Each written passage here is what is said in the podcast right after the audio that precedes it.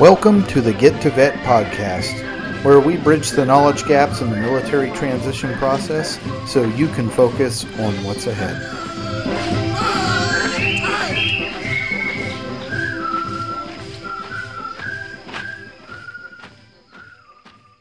Hey, Get to Vet listeners, this is Mike. And now for my personal disclaimer. Although I am active duty military, I'm not an official spokesperson of the United States Navy.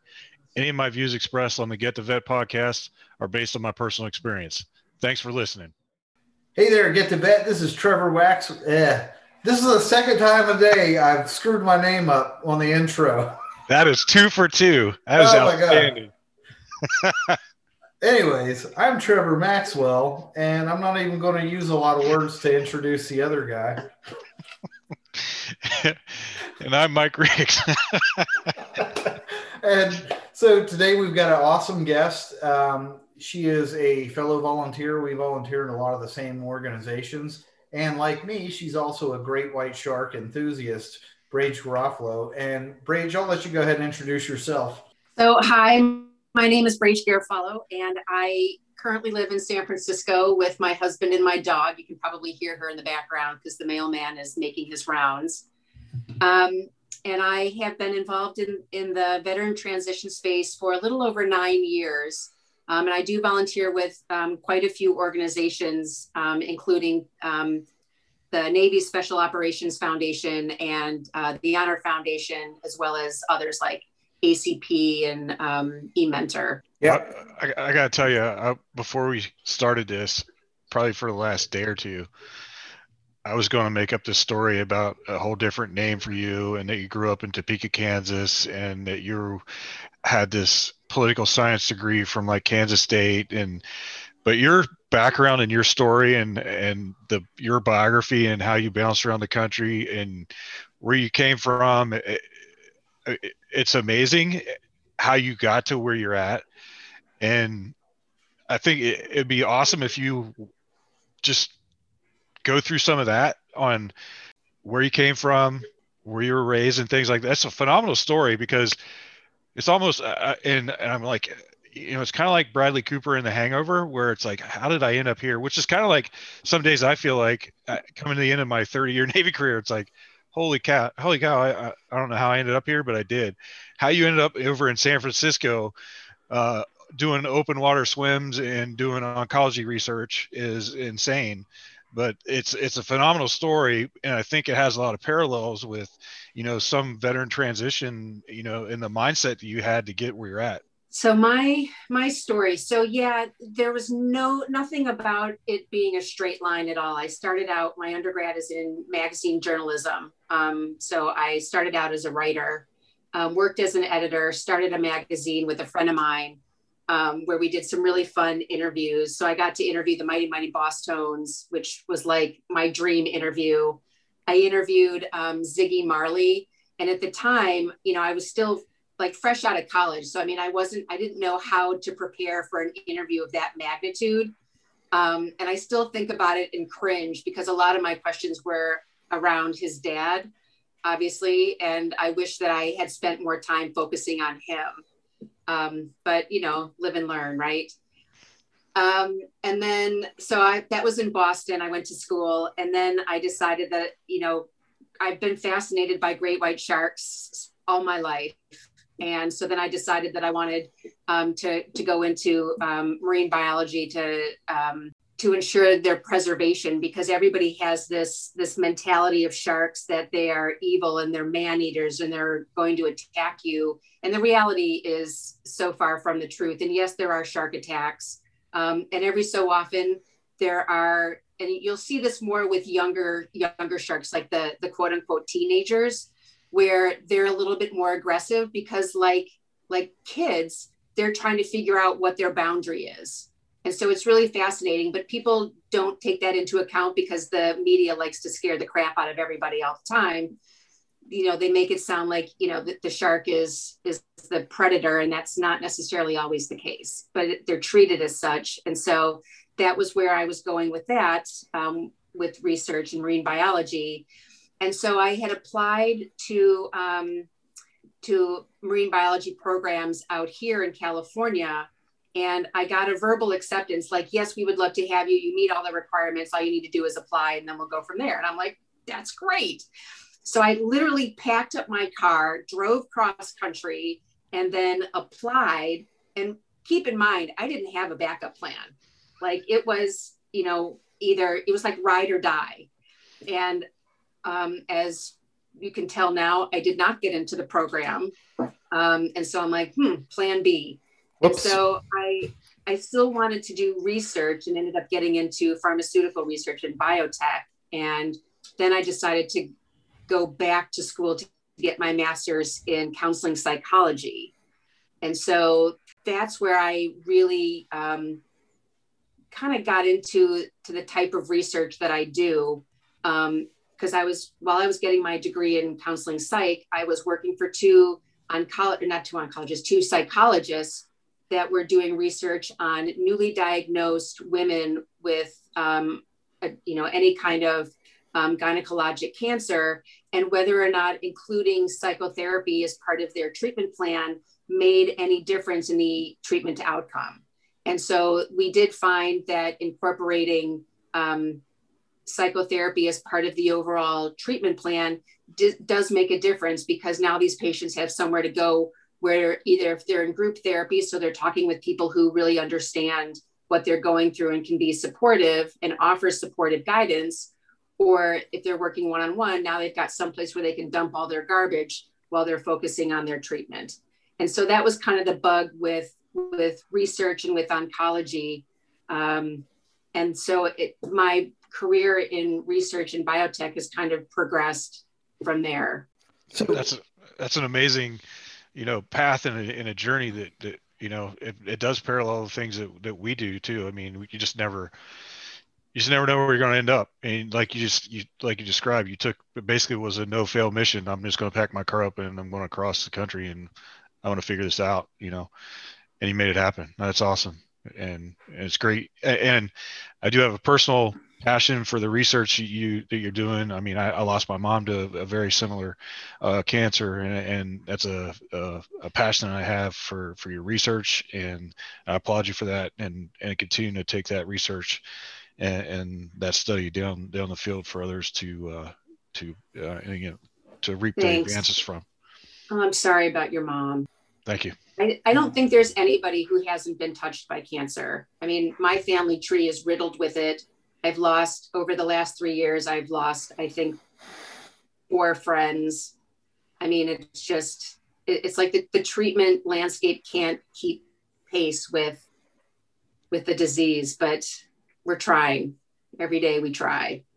Yeah, they're doing so much better. I mean, even I lost my mom in 1997 and they're just doing so much better but there's so much better to do yeah it's uh I, i've i've known tons of people that have had and i've been lucky enough knock on wood um i mean it's kind of a concern of mine because you know something that mike and i have seen is a lot of guys that we've worked with um and have deployed to a lot of the same places that we have have also started developing some of these. One of which um, I won't say his name on here, but a guy had, I think it was was three separate types of cancer, and like he his case like stumped the Mayo Clinic.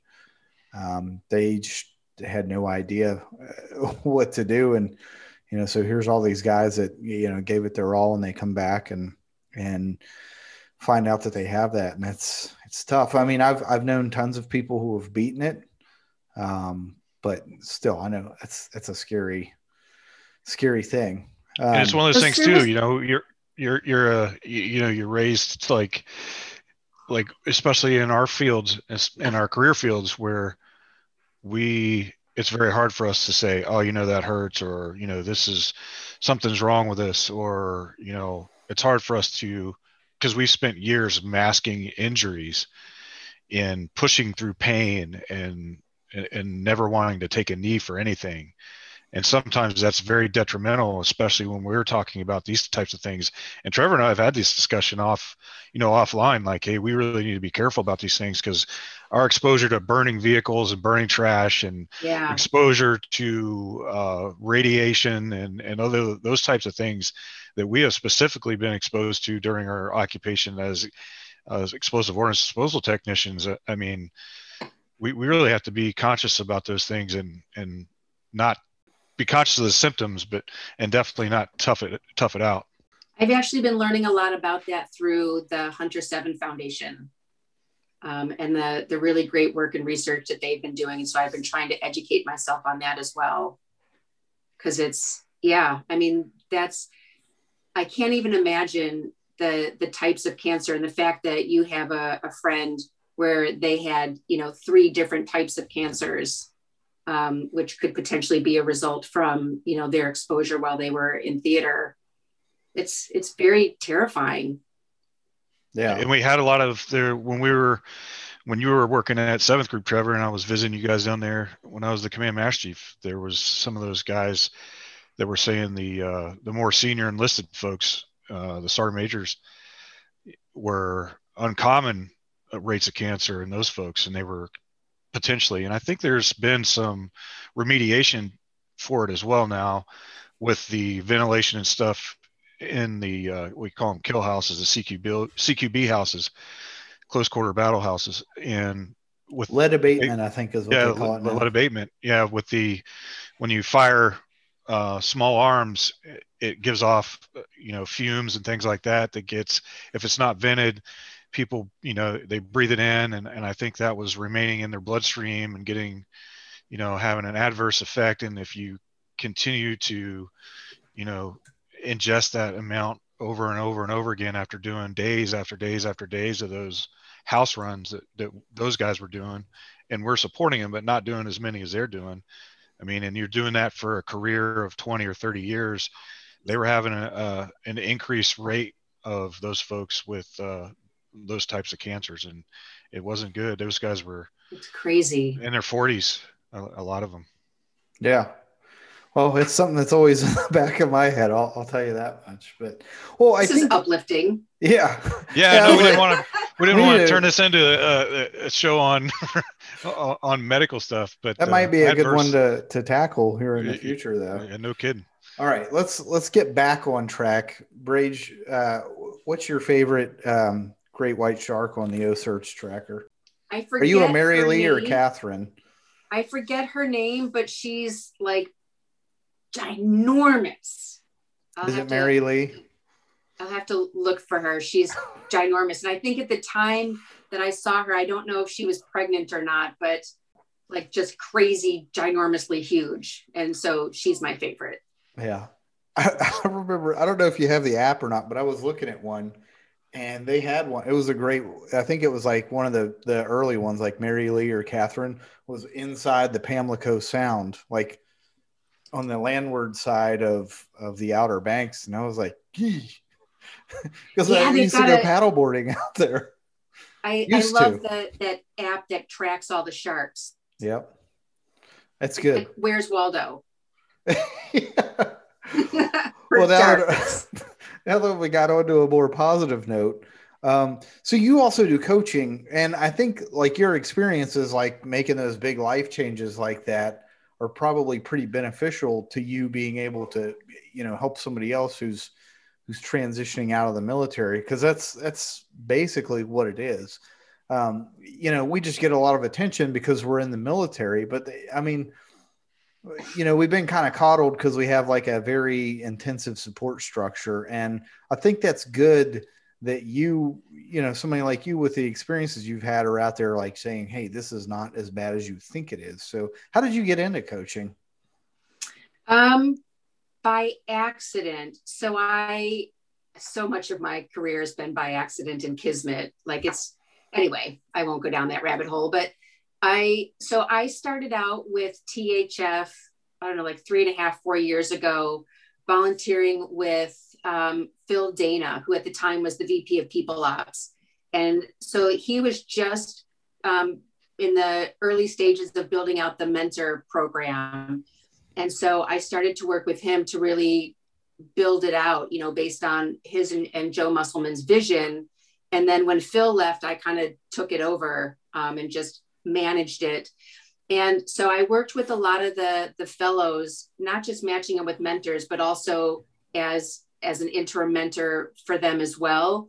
and so over the course of time i felt like i was kind of coaching so then I, when i was approached to to ask or you know to be a coach i was like well okay and and so it's not it's not it's a little bit of like mentoring and counseling and um, a little bit of cheerleading and you know just making sure that the fellow or the service member knows that like i've got my hand on your back. I'm behind you. I'm i'm supporting you. You've got this.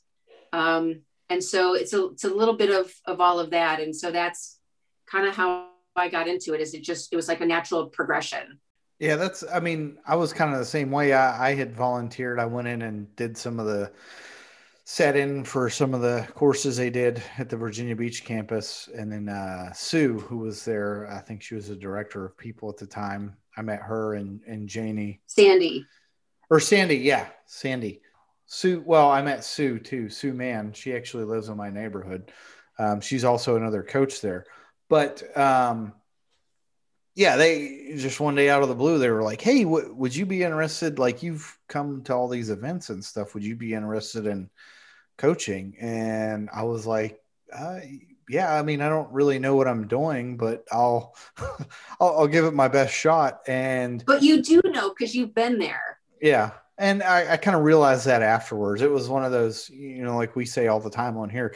Hey, man, don't don't pass by an opportunity just because you don't necessarily know what it is. Like, um, I always like that say yes and learn how to do it later. I was um, just thinking that same thing. yeah, right. And so I did. And I'll tell you what I did. I did what we tell all the fellows to do when they're going through the Honor Foundation. I went out and I had a bunch of cups of coffee with other coaches and got all their perspective. I talked to Sue, who lives, you know, down the street from me, um, Janine, you know, just all these different coaches.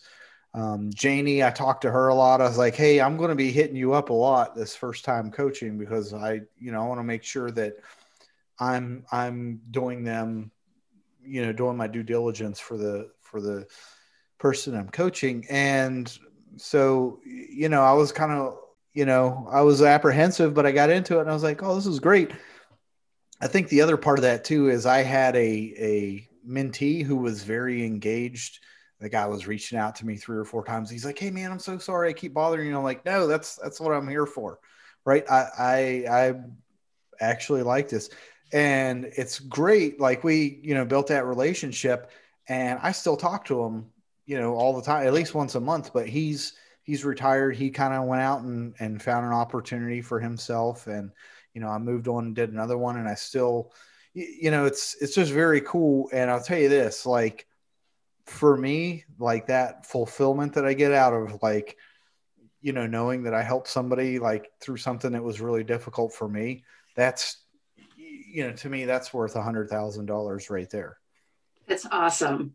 Because what you, what you bring to them is absolutely invaluable. And, uh, you know, have them tell me that they're like, Hey, you know, I'm, I'm really glad that you were there to kind of help me answer questions and give me feedback on stuff. And, you know, I that, that was some of the stuff that I didn't have when I went through transition, and so now I I am very proactive about you know when Mike was was get he's like yeah I think I'm going to get out. I was like well, let me introduce you to this person and this person and this person, and you know I still do that all the time now. Like I, I think it works great, you know, in my other work as a financial advisor because if I talk to somebody and they're like, well, you know, I don't really know what I'm doing with this I it's funny. I just kind of go into coach mode and start saying like, "Have you done this, this, this, this? I made this checklist here. Take this, go through it."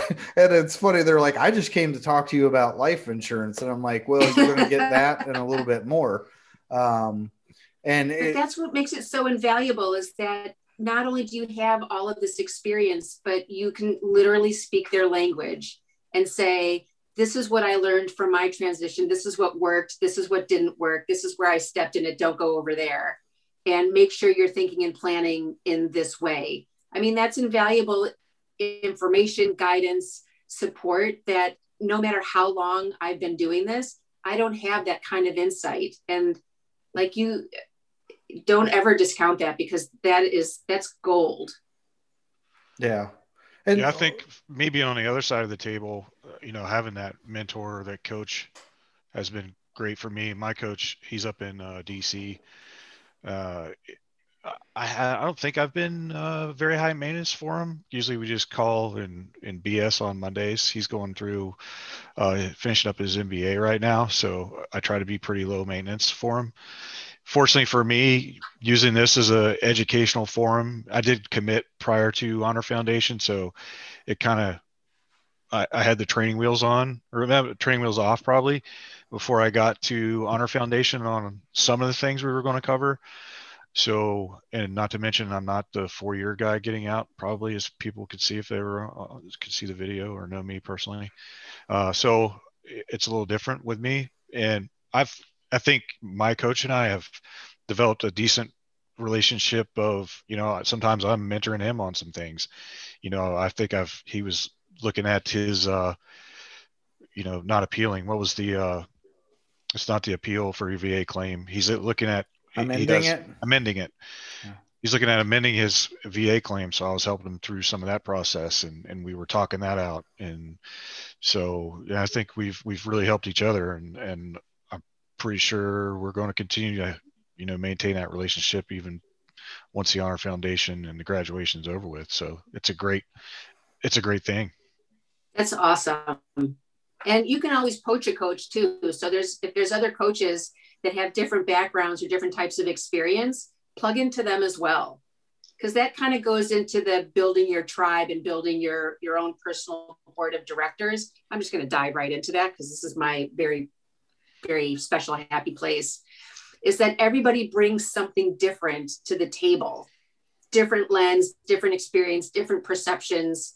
Um, and you you should take advantage of all of it and then take what you need and but but always have those people that you really trust you know as, as part of your tribe where you know they'll tell you what you need to hear not what you want to hear. You don't need someone blowing smoke up your skirt. You need somebody that's going to say you need to be thinking about this and don't worry about that and have you thought about this? And that's just all about you know having the right people in your corner you know no matter what they've done. And that's a tough thing to do from a, a service member's perspective to break out of your comfort zone and break out of your shell and be able to i guess be emotionally and mentally naked to allow a lot of that feedback. Because i'll tell you doing those interviews those mock interviews last week you know and and and, and having to listen to some of that feedback is like okay all right yeah. Time to just eat some humble pie here because they're going to let you have it and you just better better listen up and take notes and and get better because this, this is what you got to do. And you better have that talk with yourself or be ready to have that talk with yourself because that's the only way it's going to get better. And and those folks that are on the on those panels they're industry experts or they wouldn't be there. And so i mean in the same thing you, when you go out and you reach out for those mentors it would be easy for me to just you know hang out and ask Trevor things all the time or ask he's you know the guy lives right behind me in in our neighborhood. He's a retired EOD master chief. I could talk to him about things but that's easy. You know I need to get out there and and get in that mentor network and those cups of coffee that the honor foundation provides and just I mean literally roll a dice and and pick a name and a number and an industry that I absolutely have no idea or don't want to even get into and just hear their perspective because you need to have somebody else who's going to look at it from a different lens and give you that honest feedback. And don't necessarily think that just because it's in an industry that you're not interested in, that you're not going to learn something because people know people who know people.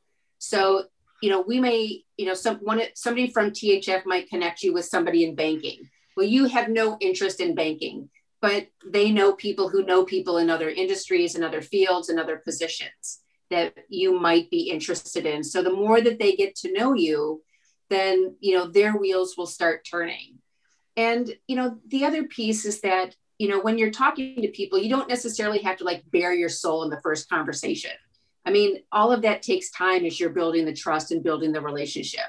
So, you know, when I first um, started working with um, with Phil Dana, for example. Like early on, like I'm not going to bare my soul to him, but as we started to work together, you know, over a period of time, I felt more comfortable talking with him. So as things came up, I can I knew that I could trust him and talk to him and kind of work things through, you know, by thinking out loud with him, um, and that he would provide me with, you know, legit feedback that you know I needed to consider.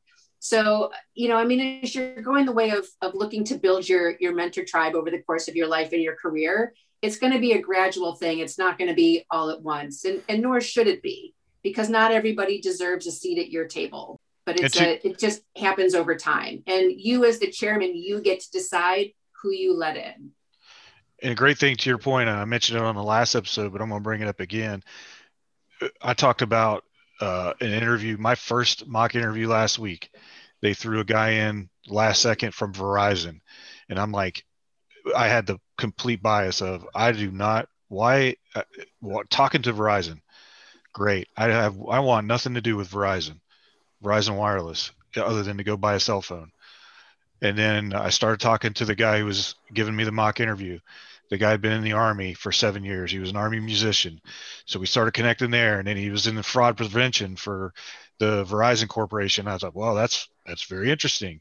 I didn't I you know, okay, well, I guess you would have something like that in a corporation like that. And he started explaining to me what exactly that was and that role that he had in that corporation and and it ended up being a very really cool conversation um you know along with the interview and i would have never never ever would have explored verizon and ended up you know connecting with the guy on linkedin and you know giving him my resume and everything. So see? it's one of those things that you just never know until you go until you go there. Right. I think exactly. uh, yeah so that's that's a good thing, I guess, maybe to dig into a little bit is when what happens when you shift your perspective, right? Because funny story, Brage, like you, I when I was uh, a kid, I wanted to be a marine biologist. I always said marine biologist because I couldn't say biologist. But you know, so when you found out that that didn't wasn't going to pan out for you, you were like, oh well, damn it, what do I what do I do now? Like how that, that's a big thing, right? because you're expecting this to happen, and then you see this thing over here, and you're like, could you could you maybe talk a little bit about that? Um, so I there were there were two factors that contributed to me not pursuing marine biology. One is I didn't get into the program, um, and I I could have pursued it further if I really really wanted it.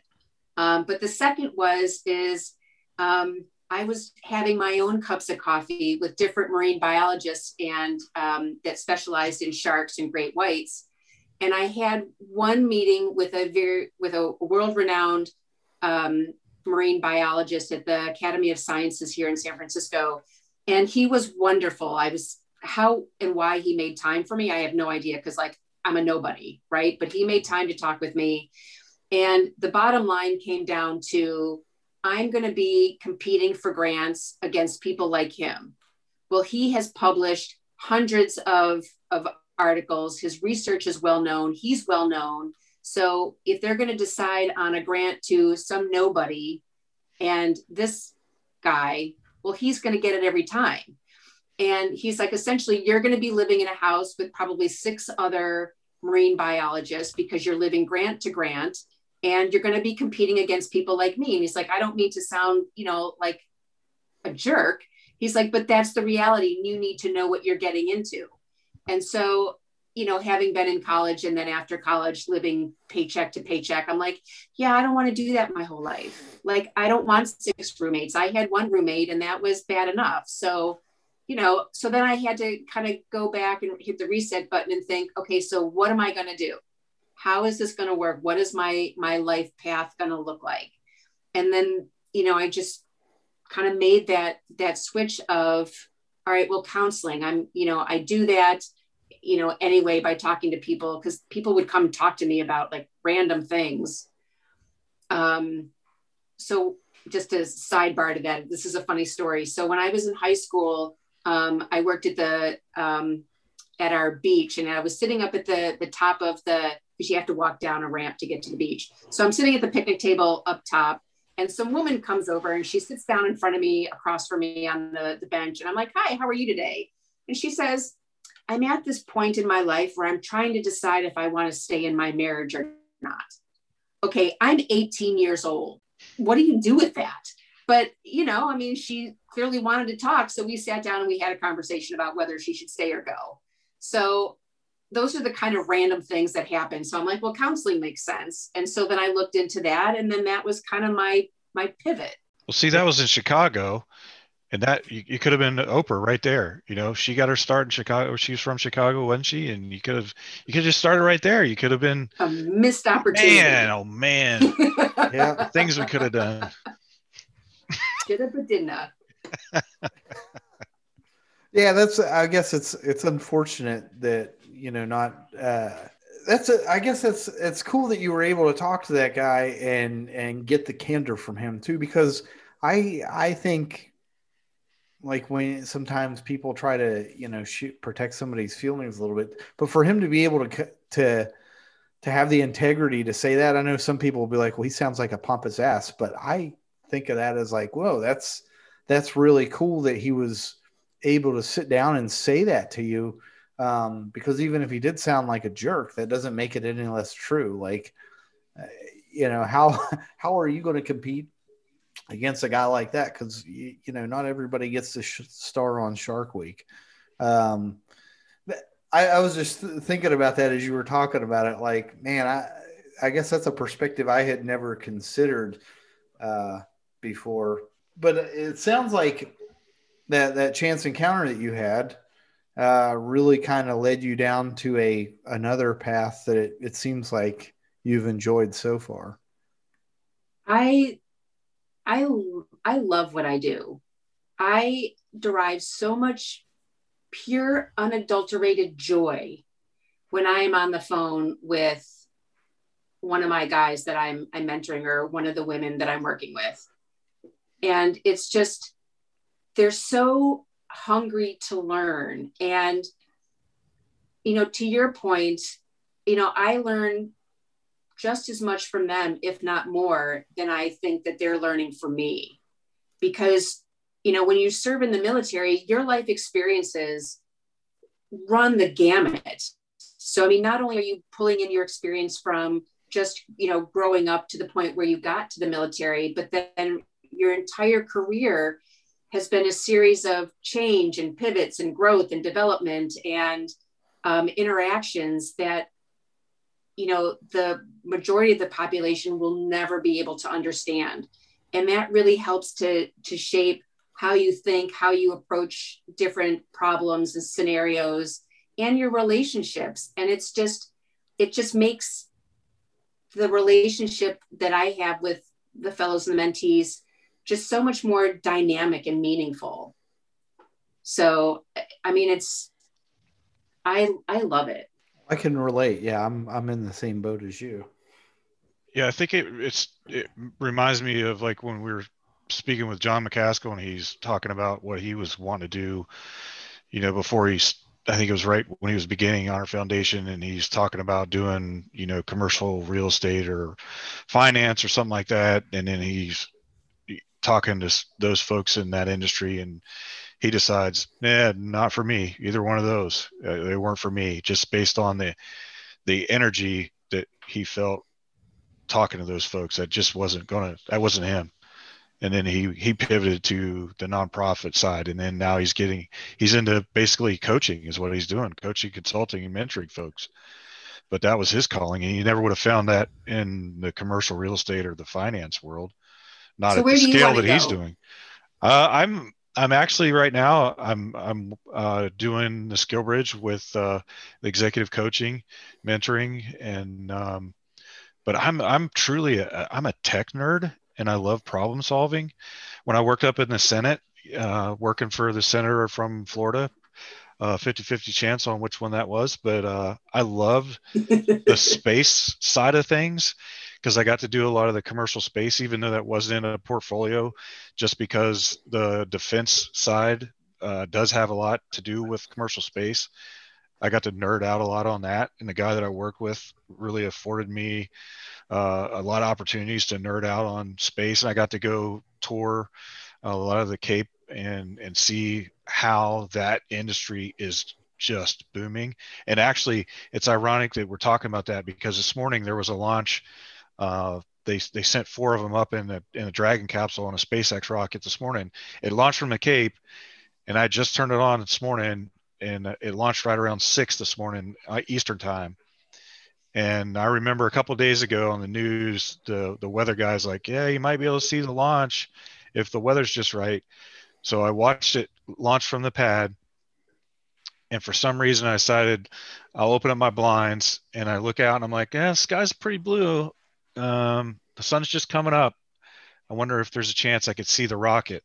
I walk right out my front door. I look to the south and I can see the Dragon capsule with the, it, I can't see the capsule obviously, but I just see a trail of smoke and, or a, a, a fireball streaking across the sky going south to north and it's that capsule that launched from florida and i'm just That's like exciting. A, i'm like a 10 year old kid just in my in my crocs and,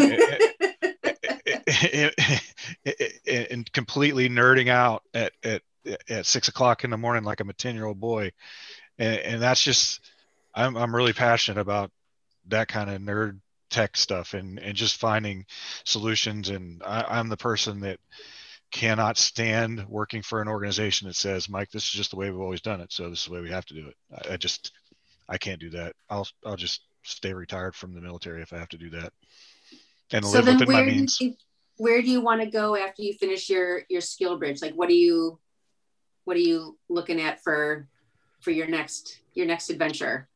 Geography or industry or both? Anything. It, uh, I, I, defense is the easy button uh, just because that's what I know.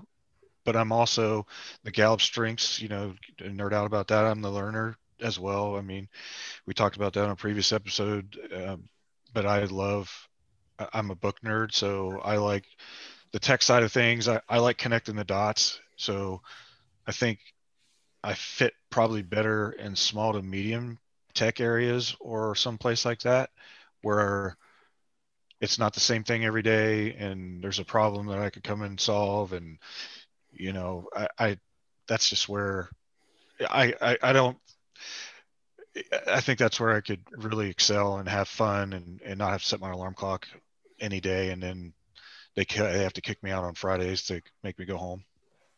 I can hear the excitement in your voice when you talk about it. Yes. Yeah. I, I just it's it's fun. And i and i was so fortunate to get to the chance to be exposed to that up in DC from a constituent perspective, it was eye opening to see that there's just it's not just Fortune 500 companies.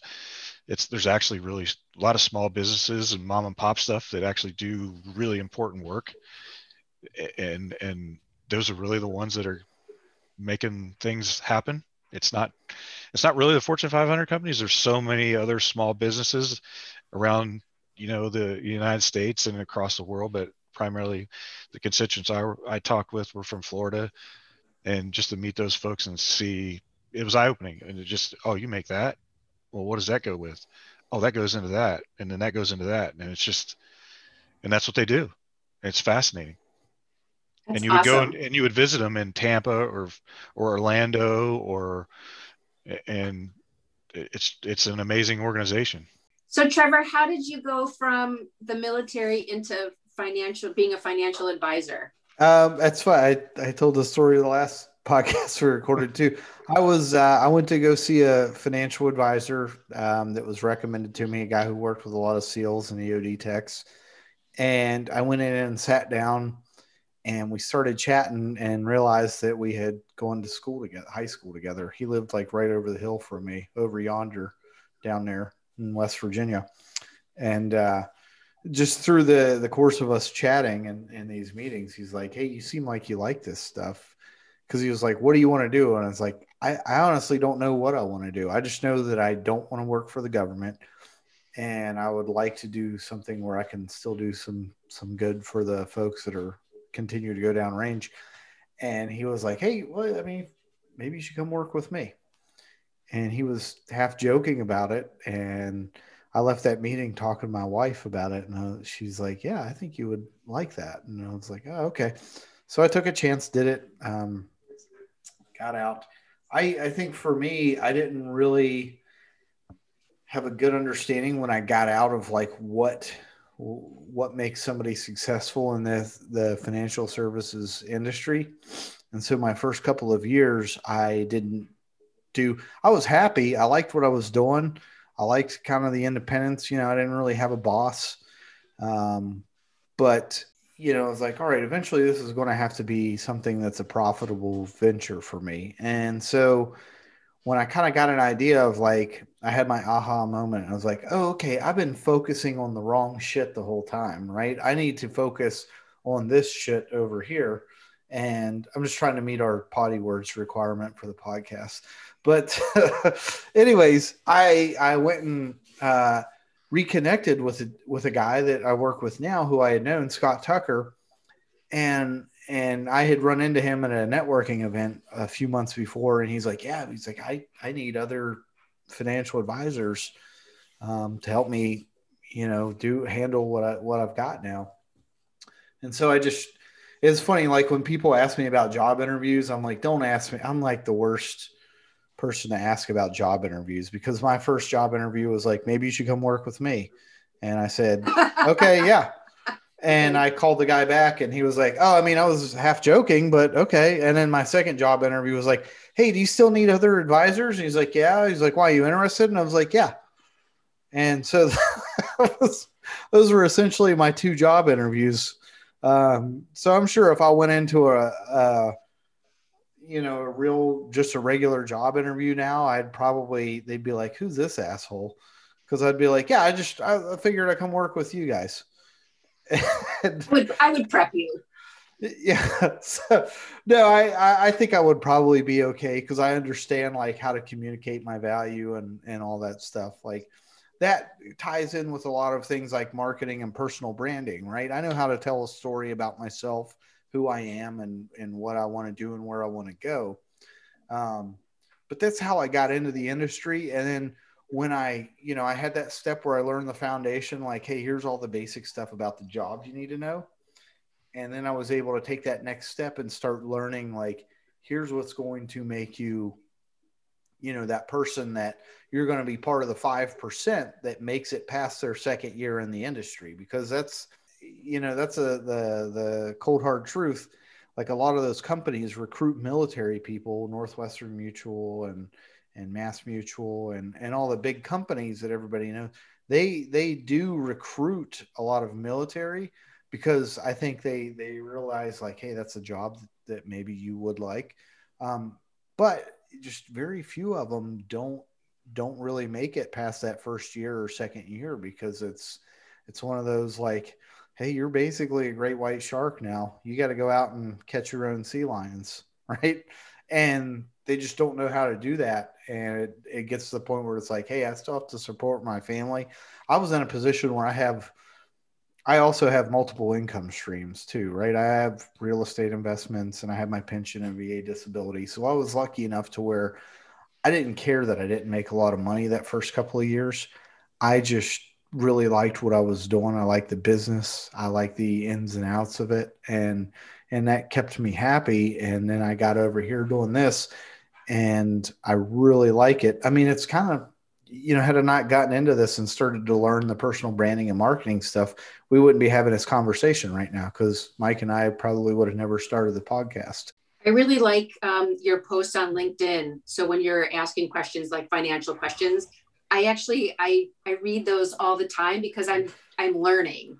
Yeah. So I appreciate that you post all of that because that's part of my own my own little education well, of, understand how how your world works. If that tickles your fancy, we do uh, live sessions now. Right now, we're just doing it on Facebook and YouTube Live, but we're we're starting to do um, live sessions on. I guess I'm plugging myself now, but Monday, Wednesdays, and Fridays at 12, we do live sessions. Like 12 Eastern. It, uh, yeah, we call it so it would be nine o'clock your time, but we call them US Vet Wealth Live or we're still, but that's the other thing that I learned too, right? You cannot wait till everything is perfect to go out and start doing things. Cause if you do, it'll never happen. Um, you have to get out there and start doing it. And like Mike and I did with this podcast, we're like, well, I, I hate the way my voice sounds when I hear it played back to me. And, and we had all these, eh, you know, apprehensions about this. And we are like, you know what? Fuck it. Let's go out and just do it anyways. And, and we'll see what happens. And, and now we have all of our, our friends and stuff. We're like, Hey, yeah, listen, that, that was a good episode. I, I like that. And, and since I got past that barrier, and that's for me, you know, if somebody were to be like, what do you want to do? I'm like, I, the entrepreneurial lifestyle was absolutely for me. I have a hard time, you know, it's hard for me to work for somebody else and take orders from somebody because I just, that's how I am. It's my personality type, right? I'm the guy that pushes the button that says do not push simply because it says do not. The only reason I'm going to push it is because it says not to. And Mike can attest to that. Like, absolutely. uh, you know, so that was something that we both kind of learned together, right? I, I just, we were like, let's just go out and do it. And who cares if it's perfect or not? Because it'll, the only way you're going to get perfect is never, but you'll get better with practice. Um, it's, and, fashion. Yeah, mm-hmm. and and I've actually really enjoyed this because we've gone out and talking to a bunch of people, and I've learned a lot of stuff. And uh, you know, that's who I work with in my business is is folks that are transitioning out of the military.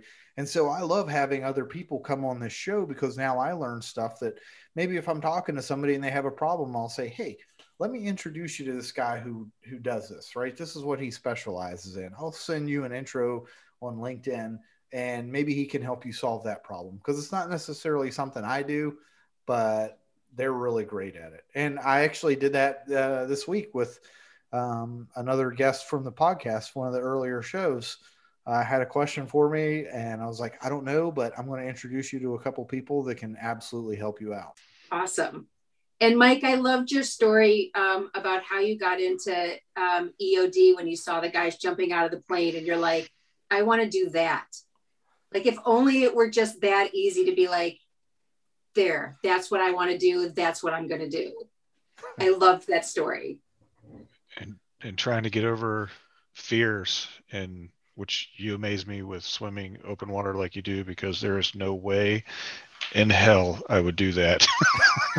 well, the key is that you don't like once you get in the water, you know that you are part of the food chain. You're you're no longer the apex predator. But the key is not to think about it. So you don't think about what's underneath the water. You acknowledge that there's some seals and sea lions, and for the most part, they'll leave you alone. I I believe that. Like my was like an outlier. So as long as you don't think about where you are in the food chain and that there's other living creatures beneath you, you're good. I've always been good scuba diving. the scuba diving part I have never had a problem with. It's the surface swimming. I have just I, I like going below. That way I can see things a little bit yeah. better. I got a little better. I, I think Word. it's like like the 3D. Now I can play in 3D where I feel if I'm a surface swimmer, I'm still playing in the 2D and somebody else is playing in 3D. I don't know. It, I think about things too much, but uh, blame that on Peter Benchley. Oh. Yes, and the fact that I grew up in the late '70s with freaking Jaws playing all the time and hearing dun dun dun dun dun dun dun. Right. My my terrible rendition of that of that song, but. Did you ever see that picture of these people that are sitting in a lake in like inner tubes with a big screen, like a projector screen outside, and they're watching Jaws? I'm like, I don't know how the hell those people do that. but no, I I guess you know I had something similar to that, right? My first teammate, like a teammate of mine and Mike's, um, Taylor, he he said like, "Hey, you know what, bro? Like we're all going to go sometime, and you have no control over when it happens." And and I guess that's how if if I were to do something like that, that's how I would say, you know, that's how I was able to do like a you know a twenty five thousand foot HAHO, you know, because you're up there, you're nervous. People, everybody's nervous, but it's like, well, yeah, hey man, I'm either going to make it or I'm not. So uh, then we uh, had our, our, our our teammate that that was uh, killed in Syria, Scott. that guy could jump out of planes all day long. But then when you put twin 80s on him and told him to go dive underneath the ship, because I was his dive buddy, I know for a fact I will testify in front of Congress over this one. That dude could suck down twin 80s on a 20, not even a 20 foot dive underneath the ship trying to search for limpet mines in, in a matter of 20 minutes. I mean, he was so nervous under a ship, scuba diving. He, he didn't want anything to do with scuba diving, but that dude would parachute all day long, but he didn't want anything to do with the water. And it was funny as can be. And the other thing was with Scott, I'll tell another funny Scott story. The dude was scared shitless of mice. That's scared shitless. there was one day when he was my teammate when Trevor and I were on the same team, and and Scott, we are running a drill in Fort Story, and we are running a mine strike drill, which is we're clearing a path of free of mines, and and Scott's down the path, and I just hear Scott scream, and he starts running towards me like somebody's chasing after him with a machete, and you just hear him like like a Richard Pryor skit, just cussing and screaming. I'm not going back down. I'm not going. I'm done. I'm not going back down. I'm like, and I thought he was messing with me. I thought it was part of the drill or part of a skit or something. I'm like, what's the deal, dude? There's a mice down there. There's there, there's mice down there, a mouse down there. There. I'm, I'm glad oh. you messed one up too. yeah. See, it's the M words. Maxwell, mice, mouse. I got it. Uh, yeah, he, he, was just, and he refused. I mean, he was dead set. Uh, he was absolutely not going back down and finishing this drill because he had seen a mouse. And that, that was it. Awesome. There was nothing you could do to send him back down there. And I tried, and I'm like, okay. It's I, so amazing what somebody's tolerance is. I mean, you guys, you jump out of airplanes, you dismantle bombs, P.S. And yet you don't want to be in open open water, which on the is, surface. On the yeah, surface. On the surface. Yeah, I'm not good with surface. Okay on the surface because I like being below as well. And he doesn't like mice, which you know, as long as they they're not crawling on me, I'm I'm fine with it. But it's it's so interesting what everybody's tolerance level is. Like for me, I don't know that I would feel comfortable having to be the one solely responsible for the success of dismantling a bomb. Like I just don't think that I'm the qualified person in that situation. Yeah. Well, it's you know, I guess it's just your perspective, like how you go. I, you know, f- it's funny. When Mike was talking about that. Like, I think the last communication I ever got from Scott was on Facebook. I found this video of this guy like going through this abandoned barn, and there's just like thousands of mice everywhere, and everywhere he shines the light, they're scurrying everywhere. And so I tagged him on that. And the last thing I ever got from him, I had talked to him a couple weeks before he deployed, and I was like, "Hey, I'll see you when you get back." But the last thing I ever got was from him was like, "You're an asshole," which is beautiful. And, yeah, right. That kind of brings a tear to my eye, right? But that, that's uh, everybody has irrational fears. Mine, I'll I'll embarrass myself here. Like he, until, he was six foot three, by the way. He's, yeah. he's he wasn't a small guy. He was about six three up until a couple of years ago, I always used to like when I would go take a leak in the middle of the night, I would jump into my bed from like five feet away because it's the middle of the night and I'm all groggy. I had this irrational fear that a werewolf was going to grab my feet if I stood right next to the bed and pull me under the bed. And I know that's stupid, but that was just like one of those things. I don't know why, but every night I would jump into my bed from like five feet away until the other person that sleeps in the bed with me was like, Could you stop doing that? Like, I was like, yeah, okay, I guess uh, it's time to get over that, right? But no. I have something similar with keeping my fingers under the covers because I'm afraid some monster is going to come and take my fingers off in the middle of the night. It's yeah. yeah. and it's funny, like when you tell your kids, they're like, I'm afraid of something. I'm like, there's nothing in here. but then you go get in bed and you're just like, just make sure. Yeah. So hopefully mental health doesn't listen to this show. Well, I don't I'm retired now, so I'm, I'm good. Still gotta deal with the VA. Yeah, I guess. Brage, what uh, and I know we're we're getting there close on time, but what what advice do you have for somebody who's getting out of the military from a transition standpoint? Oh, lots and lots and lots. So, first, it's all about planning. So, you should be thinking about your transition at least two years out. So, you don't have to be making like a solid plan, but you should at least have some idea of what you want that to look like. And then be able to start going through all of the different steps of putting together your your goals what are your long-term goals what are your short-term goals what do they look like in terms of um, how achievable are they? What do you need to do to get there? So you know if you're looking at a particular um, role or industry do they require a specific degree? Do they require certifications? What does it take to get those certifications? Um, will they pay for them if you're if you're part of the organization? So just kind of doing that due diligence so that you have an idea of what it's going to take to get to where you want to go. And then um, i'm you know i'm a project manager at heart. So you know if if your terminal date is say june 1st so we start working from june 1st backwards um, of all the different things that that you need to be thinking about and planning for um, including your family. So you know your spouse is transitioning too whether you acknowledge that or not. And so they need to be factored into that overall equation because if they're working and you want to relocate so what does that mean for them? Or if um, you don't want to relocate but you're not sure what you want to do what does that mean for them while while you're kind of going through that um, that discovery process? So it's it's a lot of of planning and and thinking about where you want to be long term and then looking at what are the steps you need to take to get there yeah so that would be the first piece of, of thinking about it ahead of time because I've had some guys where where they've had they've been you know like two and a half three years out and they're like I can't even think about it I'm like, yeah, I think we need to start thinking about it. Um, and we stayed in touch over the course of time and we start building, you know, timelines and milestones.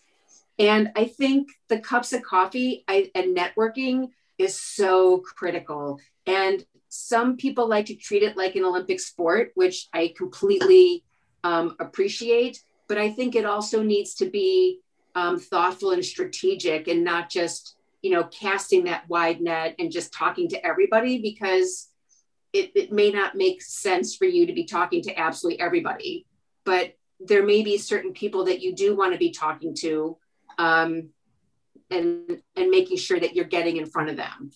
Um, and I, I think that starting out doing that, I think is, is going to be really important. And then if you're working with an organization or a mentor or a coach, then, you know, they'll also be the ones to help you um, to, to really help you plan and to ask yourself sometimes some really hard questions um, about what you want and what's important to you.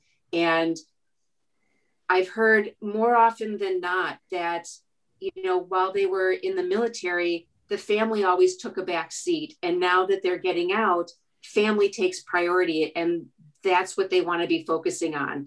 So that's really great information to have because then that helps you identify what types of career paths are going to be good that's going to help you keep that balance with your family versus having to be you know a road warrior where you're living out of your suitcase and you see your your family you know three days you know out of the month.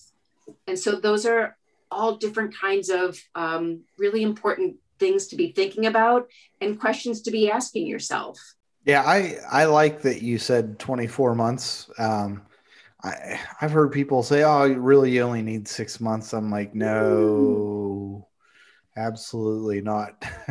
I had a coach say that to me, and my heart just started to pound. And I'm like, "You don't really believe that, do you?" Yeah. And he's like, "Well, if they're squared away, it should be fine." And I'm like, "Oh no, no, no, no, no, no way." Oh gosh, I can't even imagine that. I mean, I'm right inside of five, and it feels like I've been doing this for quite a while and I uh, now at five, it feels like I still have a lot of stuff to do, and I've still been. I've tried to be to the left of a lot of things, and my VA stuff is, you know, fortunately for me, I've got a really great VSO, and that's rolling along just fine, and you know, all the other stuff seems to be on track, but it's still five months is going to come very quickly. And it does. and and you bring up a really good point is um, factoring in all of your va medical stuff before you get out that in and of itself not like i need to tell either one of you is a time suck all by itself. And so you need to be able to focus on that and, and you know cross your t's dot your i's so that you can get that taken care of before you get out in addition to you know doing your due diligence and talking to people and kind of working through you know what you want your transition to look like. It's it is a lot. And there's also the possibility and i've seen this happen several times. In fact one of the guys that i was working with this did happen he was sure he wanted to go into um, into finance. And so you know we spent a lot of time planning that pathway for him. And then he starts talking to some other people and he finds that um, you know sales is what really lights his fire and you know propels him out of bed in the morning. And it's a complete pivot but that's all part of the process and so even if you think you know what you want to do build in some time to really explore it because sometimes in theory it's not what you think it is and you may find something that really does propel you every day and allow yourself the time to have that kind of exploration. Yeah, I think that's one of the great things about the Skill Bridge program too is is just really allowing people the time to go and do that and discover that piece and like with the the previous episode we just recorded the that guest did a skill bridge and said nope not for me. I'm going to do something else. And you know 85% of the folks who do a skill bridge get a job offer and continue on or something like that i believe was the statistic we got uh, a few months ago on it. But he I, I, was like oh man we finally found the 15% and i've been looking for the 15% and it was great to hear the you know somebody that was like yeah you know it's not for me. I i i found you know it's a discovery. It's always it's always it's a constant discovery. And and that yes. was a, that was a great example of that. And at the cost of what? Just a little bit of time. And not getting yourself into something you know like in your case going going to school getting accepted or getting accepted to a program going through you know countless amounts of money and time and schooling and getting into a field that you're miserable in the living conditions and you know that types of things and you're like oh my god how did i get into this whereas you know he got he was fortunate enough did a skill bridge not for me pivot to the next thing or or get to you know go do these other opportunities that we're afforded as veterans. I think it's so important that folks take advantage of these opportunities or uh, you know that they they have available to them. There's so many different resources that are available for for transitioning, which I think is wonderful because when I first started doing this, there was absolutely nothing, um, and so it's it's nice to see that there's a, a lot of support um, within the space now to you know that will support the the transition and the freedom to to make a lot of these kinds of um, decisions because yeah. you you're right you really do need to to explore and i really like the skill bridge program for a number of reasons. Um, one is it it's almost like and I, I hope that matt and chris thorne will forgive me when i say this but it's kind of like trying on bowling shoes. You know you you wear the shoes for a while and you they're comfortable or they're not comfortable and then you can give them back and, and exchange them and with skillbridge you've got a finite amount of time within this particular company in this particular role. You learn what it's like to work in a corporate setting whether it's a large company or a smaller company. Um, you understand um, office dynamics and culture and, and what that looks like. And to your point it's it's really about um, discovery and either this particular company or this particular role isn't for me, but I really like this piece of it. And so now I want to go find another company. And now you've got that foundation of, of experience that now you can offer that company to be like, I've got this.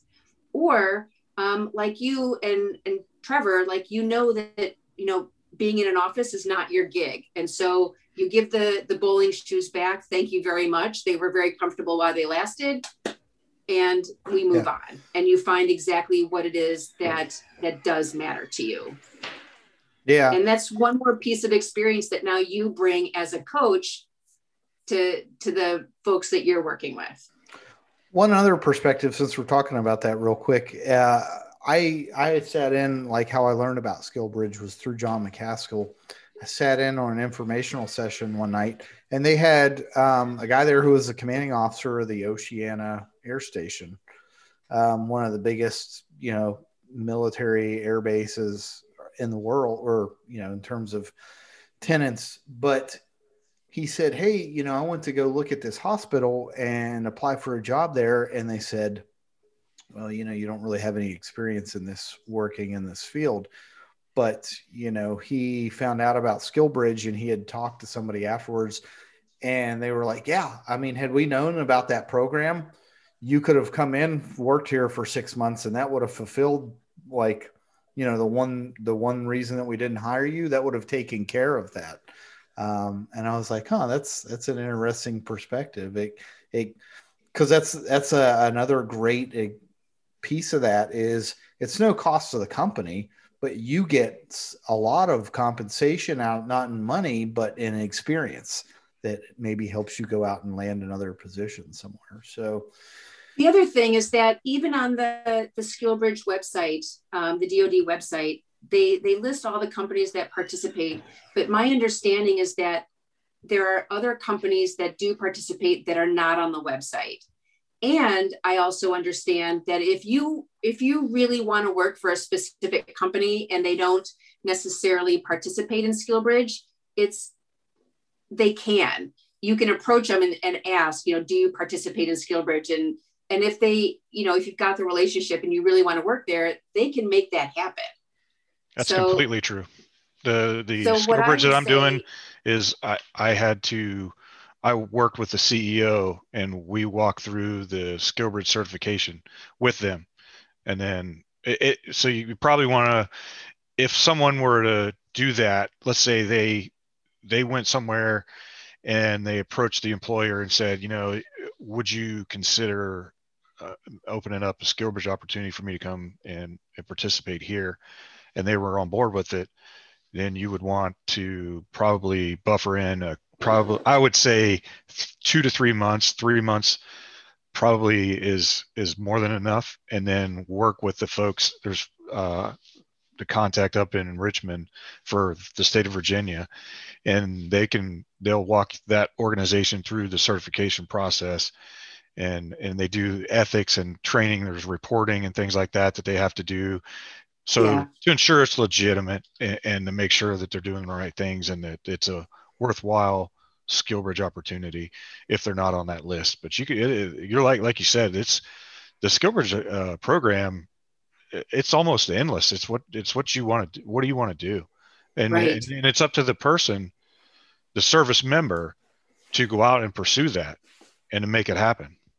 They have to be ambitious, just like it's just like getting the job, you know, just, just like getting that next career going out and getting that skill bridge is really no different. You know, I mean, you, you, can even go look at that list, and even if you see something on that list, you still have to go out and pursue and and, and seize that opportunity for that skill bridge from that certain company that's on that list. You just can't go and you know, oh hey, I'm next on the list, like you do when you go get a haircut. You know, I, am next on the list to go get the skill bridge. You know, here I'm I'm gone that's not the way it works. You still go get interviewed, you still all that stuff. So right, yeah, it, it's not it's not an easy process. It's just the same as getting a job, but you're still working for the military. That's the way I looked at it, and and, and um, yeah, it, but it's it's hands down. It's probably one of the one of the best transition programs I think the DoD offers right now. I, I, I, love it. My company, we're very active in SkillBridge. So I'll do a little plug for my company. So I work for a, um, for AbbVie, which is a, excuse me, a, a, Fortune 500 pharmaceutical company that, as we like to call it, big pharma. Um, that's based in Lake County, Chicago, not far from the Great Lakes Naval Base, and um, it's I'm it, I'm involved in in our Veterans Employee Resource Group, um, working with the SkillBridge uh, interns that come in and helping them transition and being that supportive network for them so that they can learn and acclimate. And um, I, you know we we've hired several of the interns that have gone through um, the program. They really enjoy it. There's so many different opportunities at a large company. So for pharmaceutical development like don't be I'm going to do another plug to bring people over to the dark side, but don't be put off by the fact that it's research because there are so many different areas within the company where you you don't need to have a science degree you don't need to have an advanced degree.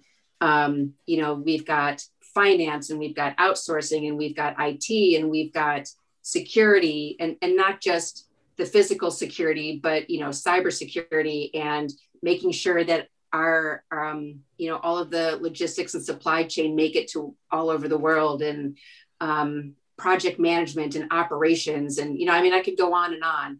And there's opportunities in just about every department. In fact i'm working with my leadership to find opportunities um, in the research area that i work in because you know the dark side. And it's it's great. And it's it, they're valuable skills no matter where you go and what company you're you're working with. You are gaining valuable skills that you can take anywhere whether it's for yourself starting your own business or going to another company. Yeah i my two cents i'm i'm glad it's there. But uh guys i was going to say i have to wrap it up. I got a um i got a trip down to to the beach i got to make. But um Brage, oh, i'm so sorry Oh no, you're good. I I love that when people get into it and start talking about stuff. I I love that. So, any other organizations you want to give a shout out to before we hop off here?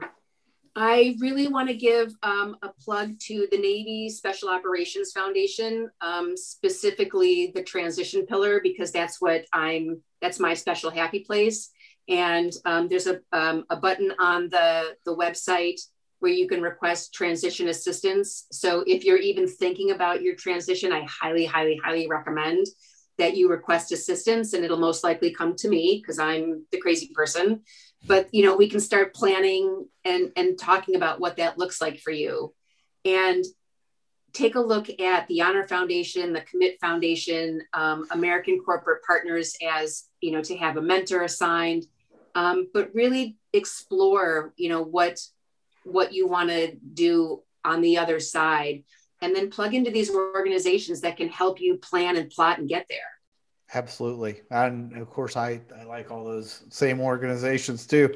Um, Brage, thanks for coming on the show. We really appreciate you having spending some time with us. And, oh my god uh, so fun. I yeah. could talk to you guys all day long. I know. I was, I was i was looking at that. I was like oh man i could stay on here longer but i i really got to run. So we appreciate you coming on and and sharing some time with us. Thank you so, so much. This has been such an honor and a privilege for me. I, I can't tell you how much I appreciate it. So thank you. Yeah, thanks for coming on. We're definitely going to have to do this again. This, this was fun. Yeah. All right, Brage Garofalo. I said it wrong the first time. I got it right the second time. I'll say my name again, Maxwell. I said that right too. So good, good job. Good job. Thanks a lot. Appreciate it. We'll talk to you again soon. Take care, guys. Thanks, guys. Have a good weekend. You Thanks. Too. You too. Thank you for listening to the Get to Vet podcast. Make sure you subscribe to our channel and follow us on LinkedIn. If you'd like to come on the show, email us at mike or trevor at gettovet.net. That's get, the number two, vet.net, and let us help you get to vet.